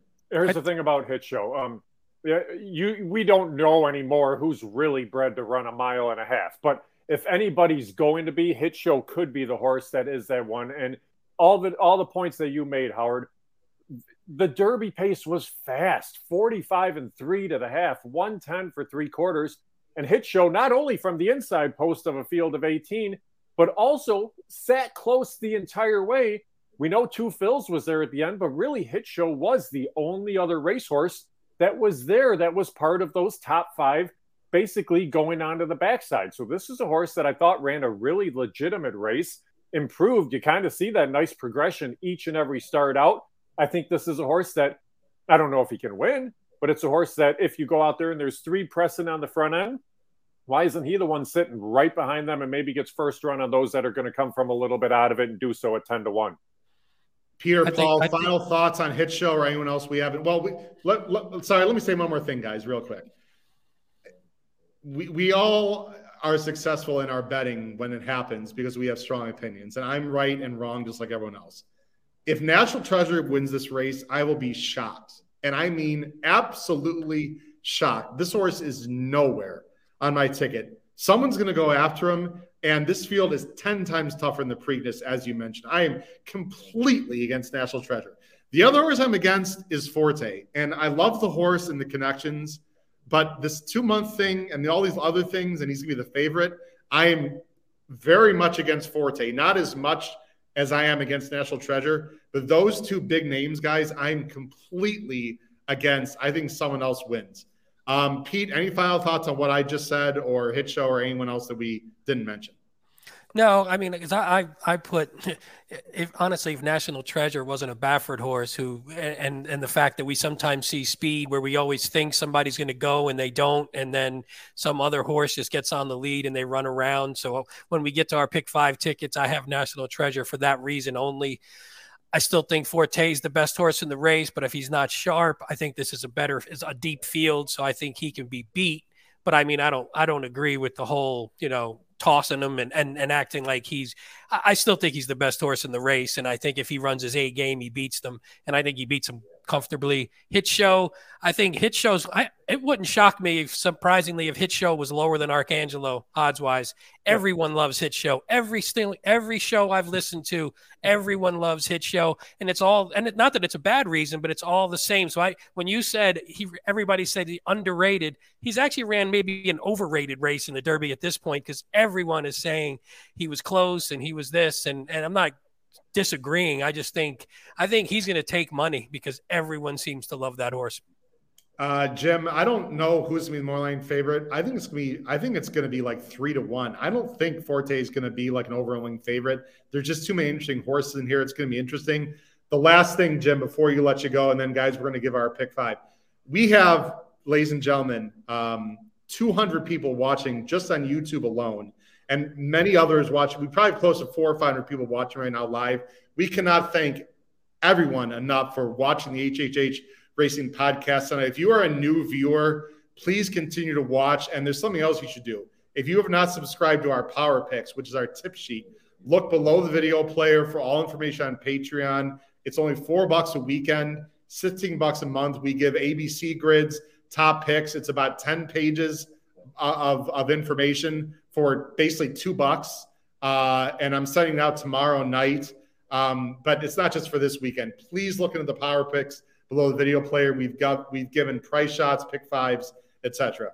Jim, before we let you go, and the other three of us give our pick fives, final thoughts for the viewers and listeners on the Belmont Stakes or anything else in the pick five sequence, a price horse maybe early in the sequence. The, the floor is yours for a few minutes here, Jim. I mean, aside from Rockemperor, hopefully winning a 12 to 1, no, uh, it's one of those things. But hey, here's the thing I really hope uh, we're not having to deal with questions about air quality and everything that's been leading up over the course of this last week. And we just get to talk about horse racing and focus on horse racing because it is. It's a really good card from top to bottom. Solid race horses, solid fields. You have a mix of everything. The, the coolest thing about the Belmont card is you see a three year old race at a mile and a half, which you very rarely see.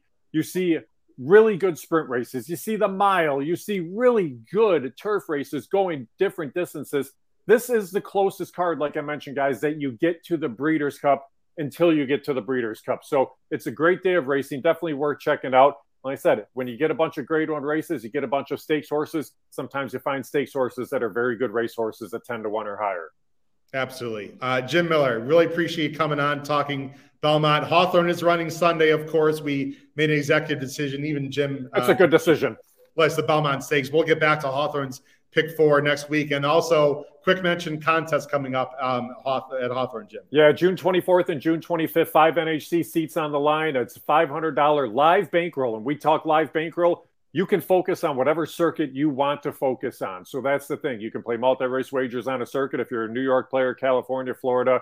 We don't say you have to only pick certain races. Now, we do do it at six of our off track betting locations, but we give away so many NHC seats and you get to keep what you make. So even if you have a good day and are not good enough to get one of those NHC seats and you still turn 500 to say into a couple thousand dollars, you're going home with a couple thousand dollars. So something to definitely check out. It's a real money live bankroll tournament. No entry fee either, guys. So that's the thing, too. And uh, if you have any questions, just check out the website at hawthorneracecourse.com. You do have to be at an actually at the OTB yep. in Chicago. So make a trip up to Chicago. There's also a great uh, tournament called the Hawthorne Invite that Jim will talk about next week that yours truly will be involved in. Thanks for uh, inviting me once again. Jim Miller, good luck this weekend, man. Take care. You got it, guys. Good luck. Go Angel of Empire shorter than Tapit Trice. I like that pizza, Jim. Can't yeah, wait for that pizza. There you baby. go. Take care, guys. Bye, Jim. See you, Jim.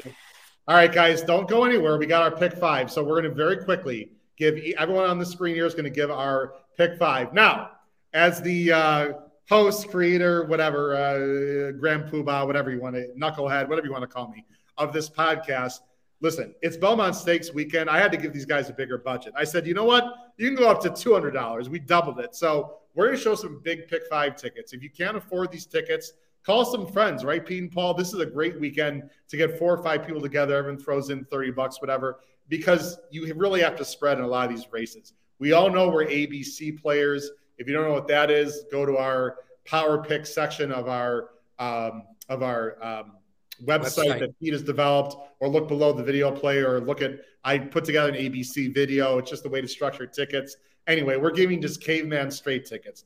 Uh, we're going to go to Paul first, I believe. Paul, Paul's, uh, yep, all stakes, all grade one, ending in the Belmont Stakes, pick five on Saturday is the following. He is going 3, 4, 8, 13 with 5, 10, 11, 12, with 1, with 348 with 2, 3, 4, 6, 7, 8. It's a $144 ticket, singling Cody's Wish. Paul, hit it. Yeah, I had very strong opinion in the Belmont, as you can see, Howard. um, yeah, I mean, uh, in a caveman situation, I would be doing that. Uh, you know, uh, starting at the beginning, I did take the the, the two out of the uh, the two out of the Pate Mile. Uh, I like Arabian Lion, and I had to throw in the undefeated Drew's Gold. Uh, we talked about him a little bit. I actually like him less the more I look at the race, but he is undefeated. I think the Jaipur, in my opinion, even though I'm six deep in the Belmont, I think the Jaipur is the toughest race in the sequence. So hence my four deep there. I did single Cody's Wish. Um, the Manhattan, I went with the three horses I talked about, which were the the two Applebys and the favorite out of the Churchill, and then pretty much used anyone who could stand up in the uh, in the Belmont. If I could ever get alive, I could probably get alive to six feet and not hit it. Right? I mean, that's that's easy. That that who's gonna tap at shoes is just gonna or, or take yeah. him around the track. Obviously. Yeah. The red route one's gonna come flying. Red route one. Well, especially that's that's his horse. So that would really stick in his craw because that was his horse yeah. the whole early Derby season. All right, let's go to Pete's pick. I, I like the ticket, Paul. It's well constructed. Let's go to Pete's excellent ticket. He has no singles. He's spending 180. 1, 3, 4, 8, 12, 13 with 5, 10, 11, with 1, 7, with 4, 8, with 2, 3, 4, 6, 8, $180, Pete. Yeah, I'm going with everybody almost in the first leg that I talked about. A little bit of the speed, a little bit of closers, a little bit of mid pack, have a little bit of everybody in there. Second leg, I toss in toss in Caravel and trying to beat her, and that would be the one where hopefully she gets bet down. And this is the one I think there's enough speed in there, so I'm going basically with off the pace horses in that race. I, I was going to single Cody's Wish, but Repo Rocks just scares me if he freaks like he's been known to do. So I threw him on the ticket here in my ABC grid. Just for the record, I think I have Cody's Wish as an A, lone A, Repo Rocks as a lone B, and then a few horses underneath. Then I ta- I went with one Appleby, one up to the mark. I still think up to the mark is the best horse in the race. And then in the Derby, I mean in the Belmont, sorry, apologies. I went with all the logicals. And again, even though I'm with you, I don't love National Treasure. I would hate to lose this pick five when that horse just gets on the lead and runs around the track. So for the purposes of this ticket, I put National Treasure on there. The only one I left off that's a little bit logical is is Hit Show. Uh, hey, Paul, Paul, both of us can we could both hit, which is nice. So looking at our tickets, there we we can both hit. So that's that's a positive in my book. Hey, pick five, Brian. I see your comment just came up. Share it on the screen. I'll show pick five, Brian. I mean, your name is pick five, Brian. So Brian, we have to show your pick five. So Brian, if you uh, you can hear me, I'm sure you can. Go ahead and type that in. We it's up there. It's up there a little bit already. By the way, he put his ticket up. Oh, he, uh, did he put it before? I don't see it right now. Yeah, Is it's it about seven seven comments back. Okay, his actual ticket. All right, I'll. Yeah, yeah, yeah. I'll go ahead. There's a delay again. I'll, I'll find it after. Okay. Uh, we have so many. Pete, you've been the host before. Oh yeah, this yeah. the so comments, they get lost. Yeah, I love the show, yeah. but the banter, by the way, the, the live chat's been awesome. All right, guys, here we go. If you're a fan of my picks and you uh, agree with me, then be ready to write something down. If not, then I guess you can ignore the next two minutes. Here's my pick five. I'm spending $150. I'm going three, four, seven, eight, 12, 13 with three, eight, 10, 11, 12 with one with three, four, five, six, seven, eight with two, eight. It's $150. I think, guys, on every time you bet a pick five, you have to decide where do you want to take your stands? Where do you want to spread? Right? Depending on the uh, PPs, the type of race it is. Here's my feeling, guys. Cody's Wish to me is the most likely winner of the entire of the entire weekend, practically. um, other than in Italian. Those two are the most likely winners the entire weekend. Um, it's a tough race. I believe in Cody. I have to single on this type of ticket. I hear what you guys are saying on the Belmont. I could be completely wrong. I love some of the picks you guys have. I'm totally against National Treasure. I'm totally against Forte. Sure, Arcangelo can win, I suppose, right? I mean, things can happen. I really like Tapit Trice and I really like Angel of Empire in this race. And I just, I wouldn't be surprised if they lost, but I feel very strongly one of those two is going to win the race. The other ones are spreads. We didn't even talk about the seven in the first leg, who is a very nice horse, who I think is not impossible in the Woody Stephens. Guys, the the the Manhattan, yeah, it's probably going to be four eight, but I don't know. I mean, there's no bricks or mortars in here. There's no like superstars. I think something weird could happen. It's a mile and a quarter turf race. I'm going to spread a little bit there too. My strongest opinions, guys, is Cody's going to win, and Angel or um, Tapit Trice can win the Belmont, and then everything else, just throw your hands in the air. I think it's a spread. Paul Halloran, you got a final thought? No, I just wanted to ask a question of uh, the math teacher, Mr. Kravets. Did Mr. I make Kravets, a mistake? You said you said your ticket's 150, Mr. Kravets. Oh boy. I think it's 180. Oh boy. Did I really? On Belmont? I'm on just, Belmont I'm just State? asking Uh, a question, Mr. Kravets. I need oh, extra help. Lord. Did I make that mistake? It's very possible. What is it? Six by five, right? 30 by, is it six? Oh, it is 180. Gosh darn it. Uh, Nice catch. teacher Paul. gives Do I get extra credit? Do we get extra credit, Mr. Kravets? All right, you got extra credit. There it is, 180. Thank you, Paul Halloran. Guys, um, again, bottom of the screen, we've got a great show. Watch our review show Monday at eight o'clock that talks about uh, recap show. Sorry, not re- well, recap and review. Um, guys, I am. I don't like to use the word stoked, but I am so excited not only about this weekend but about the viewership tonight. Pete and Paul, we our our viewers and new people came out in droves. We have a nice following. It's getting bigger all the time. Again, thank you very much. Please hit that subscribe button. If you haven't, please sign up for the Power Picks through Patreon. Look below the video player. Um, hit that notification bell. Hit the like button. Pete and Paul, you have the last word for this weekend. The mo- thing you're looking forward to the most, or one last final thought for the entire weekend. Pete Visco, you're up first. No, it's just a great, I'm excited like everybody. This is a fantastic weekend. I'm glad the the, the weather's coming around, so or the the air quality that that's the term that we've never used so much in a two day span. Glad everything is ready and set to go. I mean, you can't beat the two days. There's a great fields. There's great fields tomorrow, so don't don't sleep on it. Tomorrow's tomorrow's got some excellent races. You know, our girl in Italian is going, so we got to watch her. Not the best race in the world, but great weekend, great race. I hope you guys have a great time while you're there and cash a ton of tickets for us. No, no more, no more Indianapolis tonight, Paul. Let's let's get to the good stuff tomorrow. Yeah, for sure. I know Sylvain. You want to know my best bet of, the weekend? I love I love Gilmore on Saturday. That's probably my favorite play of the weekend, along with Search Results. Search Results and Gilmore, my two favorite plays the entire weekend. Plus a horse that was supposed to run today, but is going to run Sunday in the second to last race in the Wonder again. I will tweet that out on Sunday because I love a horse running Sunday in the Wonder again. Paul Halloran, final thoughts, getting ready for the 50th anniversary of Secretariat, man. Yeah, I was going to mention that. You know, people should go if if you have the book, read the last chapter. The, the, the last chapter in the Secretariat book by William Nack is all about that Belmont. It's among the best writing I've ever heard. But you know how we didn't have time for this tonight, and, and it's not related to the Belmont, but you know the the the specter of a unreasonable suspension's been hanging over Linda Rice's head for the last three years, two years. The New York the the courts in New York today took the New York Gaming Commission out to the woodshed and knocked some sense into them. Suspension revoked. She does have to pay the fine. They didn't say she was innocent. They said the three-year suspension was so out of ridiculously out of proportion and unfair that they revoked the whole thing. I'm glad Linda Rice gets to wake up tomorrow and go to the barn without that hanging over her head. Okay, there's our astute reporter uh, bringing it uh, bringing it to us, uh, you know, for sure uh, in real time on the Belmont Stakes and Linda Rice, and uh, that we appreciate the news there, uh, Paul Halloran. Um, everyone else, again, thanks everyone for watching. I have nothing else to add. It's going to be an incredible weekend of stakes.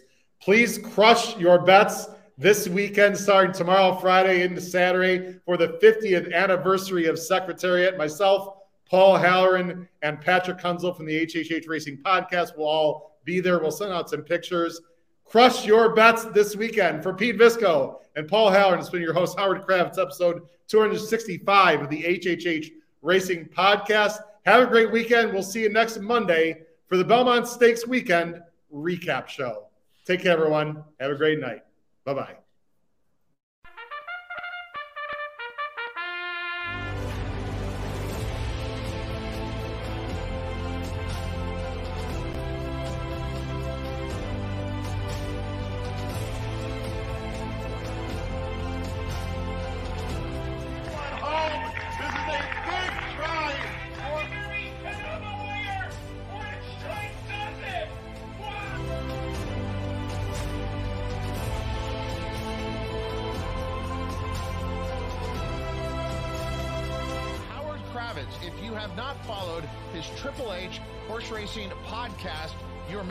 One of the best podcasts in the country.